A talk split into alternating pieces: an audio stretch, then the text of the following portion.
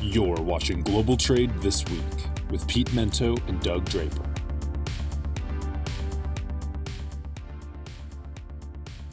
Welcome to another episode of Global Trade Your Week. My name is uh, Doug Draper, and I am your uh, your host. Mr. Pete Mento usually pops us on the other side of the United States in uh, New Hampshire, but he is on assignment. Not quite sure exactly what that means. But Keenan is going to fill in for us today. So not only producer, but uh, host of the show. So Keenan, thanks for bumping on, my man. Well, thank you. It's always great wearing multiple hats, and I'm excited about our topics here today. Yeah, that is good. That's good. So, with that being said, I think we just jump into it. I think you and I talked about a speed round for this uh, for this global trade this week. So let's just start hammering it out, man.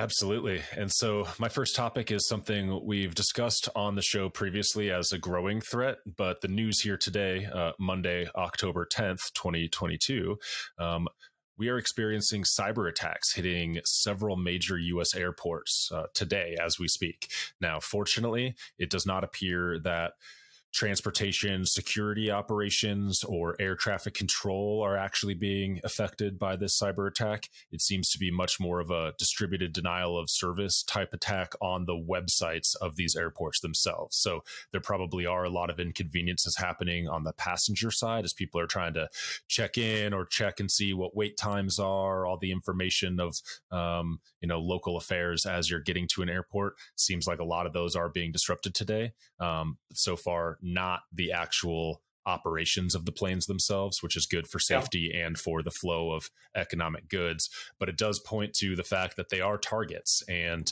you know, uh, DDoS, as it's called, or distributed denial of service, is a relatively low tech cyber attack. The idea for people who aren't familiar is that um, when you have a computer and you call to a website, it takes a little bit of time and a little bit of resources for them on the server side to say, hey, Keenan wants to go to the website. Here, we'll serve the website.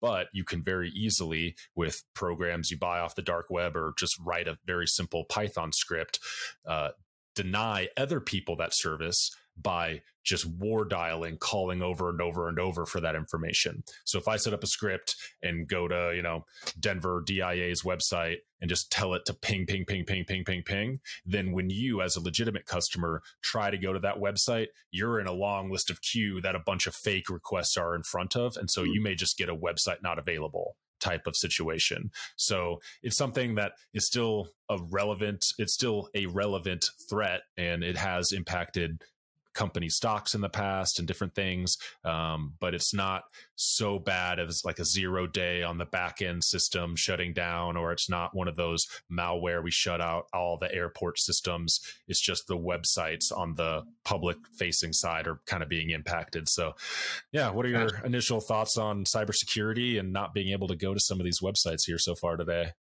Yeah, well, I, I love the fact that all of our um, we're topics are topical and timely. Maybe that's a better better word. And and uh, Pete will give you a thumbs up because he's all into the cybersecurity piece. So good good call on the topic. You know, my my take, um, I guess, is twofold. Is that are they're going to be minimal cyber attacks? Attacks I use in quotes, like what you described, to the point where people just become numb right? Um, hey, I'm aware that there's an attack. It's just inconvenient. I'll log off. They'll fix it in an hour or something, and then I'll mm-hmm. go back on. Are we going to become numb to the point where we don't really pay attention to something that is a cat, you know, a, a much larger type of thing, where that's where it's the uh, navigation systems of the airport. So I'm thinking, you know what? It's talked about a lot. You get a lot of these little ones that are inconvenient. Um, do we become numb? And uh, put our, our guard down a little bit when something catastrophic could happen. I think that's a great insight. Yeah. Yeah, yeah, yeah. And the other piece that kind of is interesting is that even with an inconvenience like this, and maybe the inconvenience could stay for a longer duration uh, or slight other inconvenience, that can impact stock price, right? So, um, is it not, it, you know, it might ping it for a day or two and things of that nature, but I don't see, and let me preface this by saying I don't follow the stock market in relation to what cybersecurity attacks do directly, but I could see it taking a blip where in this day and age, people just blow up, um, you know, the uh, the social media and the socials to say I'm having trouble. Yeah, I did too, and all of a sudden the stock drops for a couple of days or a day. Um, so I think those two things are real as far as implications, but I'm more worried about people become numb and um, and unaware uh, and lose our guard when it comes to uh, to bigger things, specifically the navigation systems of, uh, the airports. I think you're right. We as a society, we're all kind of learning about this new world with websites and cyber attacks and different things. And I think both of your points are legitimate. There definitely have been cases of bad actors playing the market at the same time of them doing some of these attacks. And especially if it's timed with like a new product launch or something you could make a pretty big swing. And if you're trading options you could capitalize on a relatively small swing with a lot of money. Though i think in our everyday practice back to your first point we are sort of becoming numb. I mean, we're talking about it here and it's a big deal, but I'm not anticipating seeing this in too many news articles. Um, they'll just fix it to your point. There's a whole industry now of, all right, we'll switch our servers, our IP addresses, we'll, we'll counter this particular inconvenient attack and get back up and going. Um, and people do kind of get complacent about it. This one's not that bad, though I have seen examples of attacks that do impact company stocks. And then I've also seen pretty bad hacks, worse than this website DDoS attack, like, you know, stealing all of, let's say, Lowe's. I'm just making this example up, but maybe it was a Home Depot or a Target several years ago, did mm-hmm. have mm-hmm. millions of customer credit card information stolen. And some of those have played out on the stock market, but some of those big ones haven't even made a blip. I think sometimes investors either don't know or also just kind of get complacent of, oh, it's another attack. Is this one re- like going to really change anything? Where it's like, wow, that stock didn't move at all. And that was a major attack. And so I think uh-huh. we're all trying to learn how do we protect ourselves? What does this actually mean for valuations of business? And maybe that's a good thing. People aren't overreacting to some of these, but we got to stay vigilant because besides just this being a timely topic here today, this has been a threat we've talked about in the past, and undoubtedly there will be disruptions in the future. How do we prepare for them? So, everyone stay sharp out there, do your job. Be careful on uh, uh, clicking suspicious links in your text or your emails. Do the right thing for your company. And if all of us do that, we'll have a more robust transportation system as a whole. Nice. I love that. That's a that's a uh, but PSA, public service announcement you just dropped right. on. That's, that's awesome. Yeah, that's hit us cool. with your first topic. So my first topic is um, is packaging, kind of the secret sauce related to parcel efficiency, and it it kind of comes around uh, with some of the um, discussions with rate increases, the monumental rate increases, but First, I know that all of us at some point have ordered something online. It could be through Amazon or other retailers. It doesn't really matter the, the origin, where you get this box that's like five times larger than what the product is, and it's got tons of paper and packaging. And um, other than um, you know, uh, people taking to social media and taking a picture, you know, and posting on like Nextdoor or something, complaining about it. People say, "Yeah, I've had that experience before," and then they break the box down and hopefully they recycle it or just throw it away, and that, that's the end of it. But I think um, there is a tremendous opportunity with not only the efficiency of the throughput, um, how a package literally moves through the automated sort system, how it's loaded on a truck or a plane to get it there, and people don't think um, really about that. I know that, that UPS and FedEx have, you know, over-dimensional OS and D or, or over-dimensional things that hey, it can't move down the belts. So I think the smaller, tighter the shipment is, the more efficient it's going to be. And then with um, you know these rate increases that the parcel carriers are starting to come out with, uh, you want your footprint moving through their system as small as possible. And so my whole point in this thing is I think on-site, end of line, like end of production line, and on-demand packaging uh, to right size the box is um, going to gain a lot of momentum. So you know, think of something coming out the box that looks like a. Um, uh, we play this game at my house called "Is it bigger than a bread box?" And then you just got to go through a bunch of stuff and figure out what the what the item is that that uh, the other person's thinking of. So I'll use bread box as an example, right? Or shoe box. Um, it goes through the system, and you don't have to have the same box for that versus a, a jewelry case or something right. like that. So it comes off the end of the line. The box just hugs it, shrinks it, puts whatever um, uh, uh, packaging needed around it, and it goes out. So it's not like here's our 15 box sizes that will try to fit everything in. Here's the unique packaging size, and requirement to protect it on a transactional case by case basis. So um, I think that has a huge amount of potential for um, you know a couple different reasons. Like I said, parcels getting more expensive. The smaller your footprint, the cheaper it's going to be. Um, I, know that there's some talk about UPS um, uh, reducing their uh, partnership with Amazon. Then you can read other stories that say Amazon is reducing their footprint with UPS. Nothing's materialized, just just conjecture right now, but there's some uncertainty in the number of carriers and how they will be moving your products. And I think the environmental piece of it is huge, right? Um, if you have a, uh, a, retailer that comes up with some uh, uh, ingenious packaging uh, and you can, uh, you know, brand it appropriately, I think that uh, the environmental impact um, perception from the customer and the reality of putting less into our landfills is, is, is key.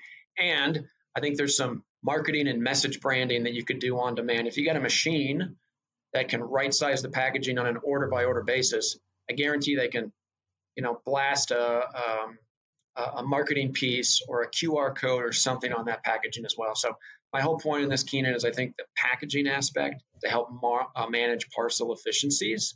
We're going to see some cool stuff. I know some of it already exists. Um, so if you're aware of that, please uh, ping us um, as you listen to the show into the comments field. But I think that's going to draw a lot more attention in the upcoming year than you have I than you and I have seen in the past. Yeah, I think you're right.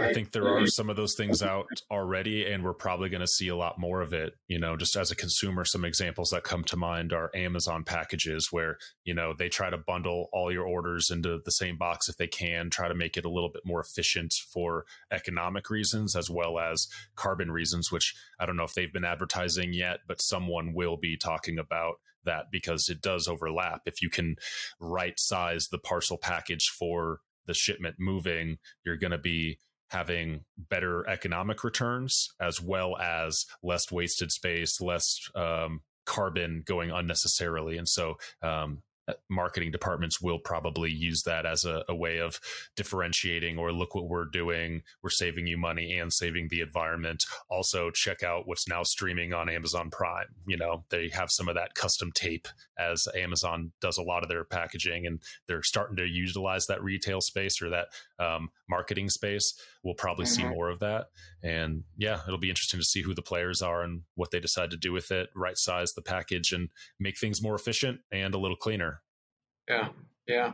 And I was just thinking, just when you made one of those comments, Keenan, is that, um, you know, the warehouse situation that we're in, the craziness, in order to provide, using the example I gave of 12 different box sizes, in order to have enough of each one of those box uh, boxes, the amount of warehouse space involved to mass produce 30,000 box A, 30,000 right. box B, and then having to warehouse it and then having to ship it to the destination.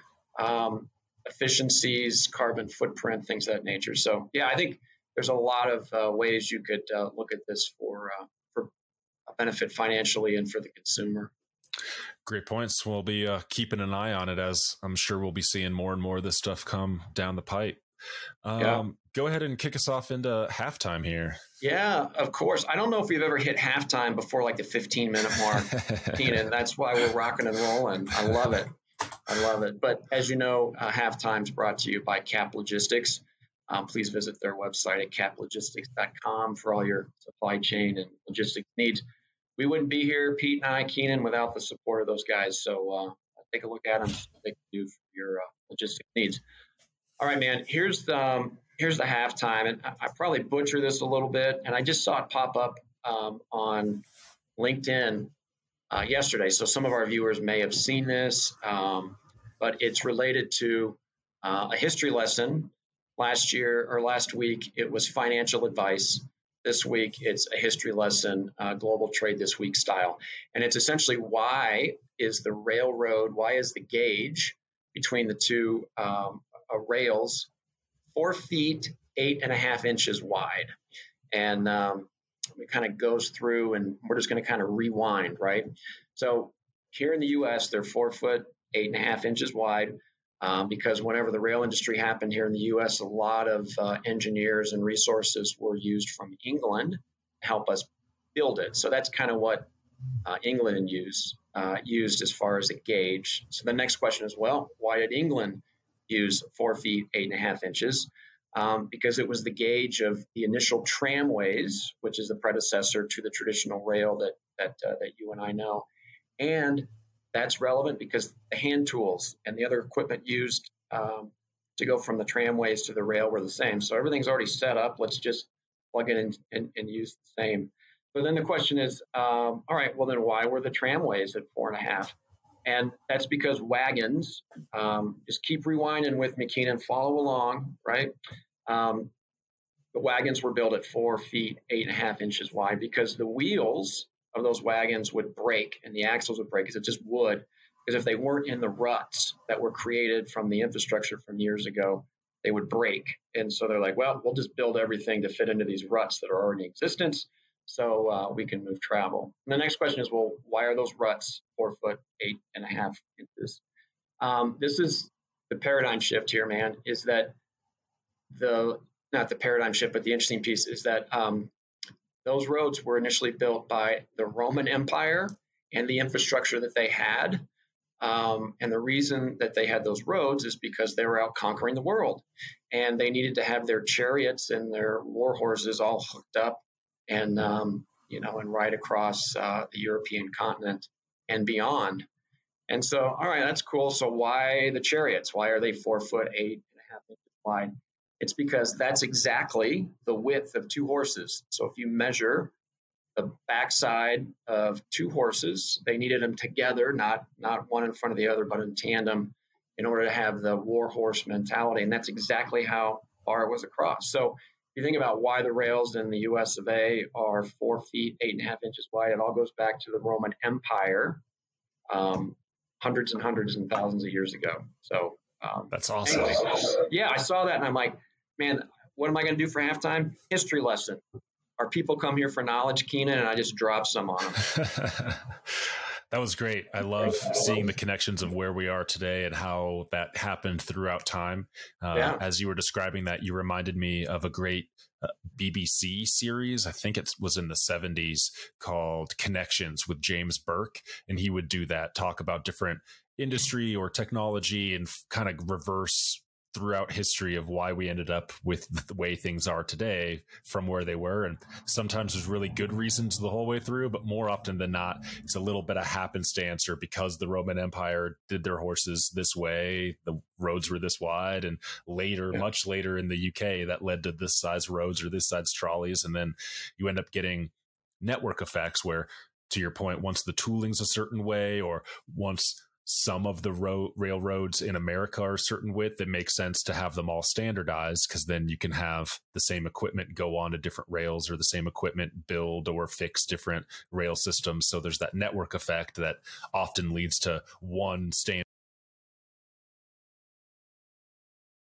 Yeah, love it. I love it. So, um, well, hey, I'm going to jump into my second topic. Right. Um, and this is um, my thought. We're always forward forward leaning on the show here, so I'm going to kind of step out on a little bit of a of a ledge here. But the question I pose is: Do we have too much excess air capacity uh, in our supply chain right now? And I think that the answer to that may not be right this second, but we're trending towards that. Um, I think during the supply chain chaos, you saw um, so much stuff sitting and so much demand for air freight to get product to where it needs to be quickly so that consumers can, can purchase it or the item can be used in final manufacturing. Um, is it the acquisition of aircraft, um, whether it's gaining access or acquiring additional planes to support, um, you know, another uh, service offering, just exploded. We've talked about large companies buying more assets. We've we've talked about um, purchase orders Airbus, Boeing that are out there and repurposing aircraft, flipping aircraft from uh, passenger to cargo only. So I, I, think that we are going to be in an excess capacity. Um, a worldwide recession that's on the brink, or maybe we're already in it, I think it's going to ground a lot of equipment. Uh, I think that's going to result in selling off of assets or at least decommissioning them and parking them out somewhere in the Mojave Desert. Um, so if you're looking to buy some aging equipment, um, I think you're going to have a fire sale coming up. Um, and like I mentioned, the, I think there's a lot of uh, uh, new orders on planes. Is that the new planes don't go into cargo, right? They bring on the new planes for the commercial use um, and, and, air travel, humans, and then they kind of move the uh, the older freight down, uh, the older aircraft down to freight carriers. So I I, I think we're going to see excess capacity, and that there's going to be uh, a lot of market um, shifting of those assets. And I don't think it's happening now, but I think it will happen next year.